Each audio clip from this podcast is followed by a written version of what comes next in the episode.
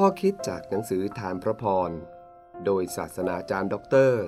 วีรชัยโกแว เรื่อง ตั้งใจรอคอย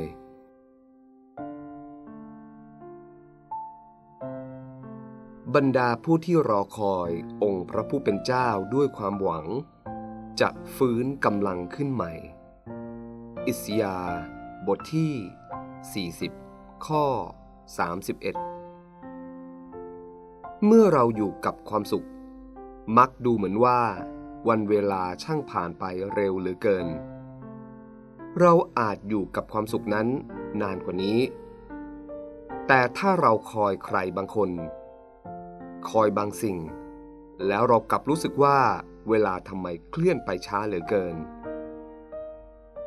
เราผุดลุกผุดนั่ง กระวนกระวายคิดว่า เมื่อใด สิ่งนั้นจะได้สักที การรอคอยต้องใช้ความอดทนสูง เมื่อผมเป็นเด็กนักเรียน เคยนั่งนับวันเวลา เมื่อใดจะจบสักที และเมื่อถวายตัวรับใช้ ก็คอยว่า เมื่อใดตนเองจะเกิดผลสมความตั้งใจ เรากำลังอยู่ในยุค แห่งความเร่งรีบ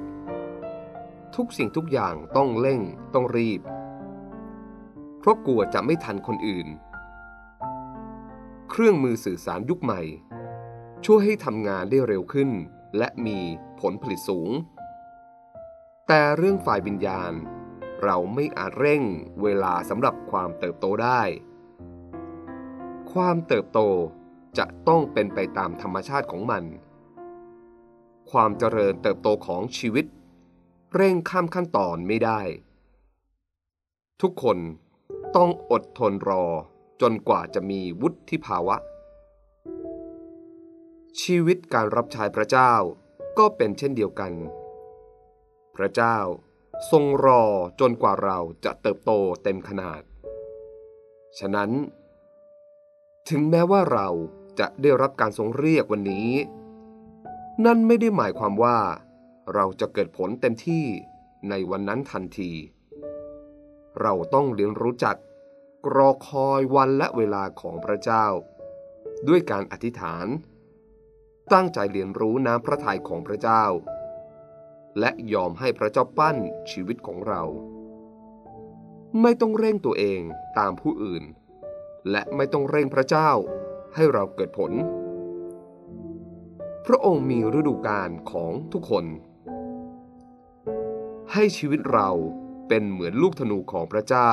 ที่รับการดัด ขัดเกลาและเหลา จนปลายแหลมคม เก็บไว้ในแล่งพร้อมที่จะใช้เมื่อถึงเวลาคำอธิษฐานหลายเรื่อง เราอยากได้คำตอบที่เราอยากได้เร็วๆ พระเจ้าอาจไม่ให้อย่างที่เราขอ แต่พระเจ้ามีแผนการอื่นที่ดีกว่า พระเจ้า ผู้ทรงทราบล่วงหน้า จะเตรียมสิ่งที่ดีที่สุดสำหรับบุตรของพระองค์ อย่าอ่อนระอาที่จะคอยท่าพระองค์ ผู้ที่ตั้งใจคอยทำตามน้ำพระทัยในระหว่างที่รอ พระเจ้าจะทรงประทานกำลังให้เราอยู่ได้อย่างปลอดภัย อย่าเร่งพระเจ้า แต่จงรอพระเจ้า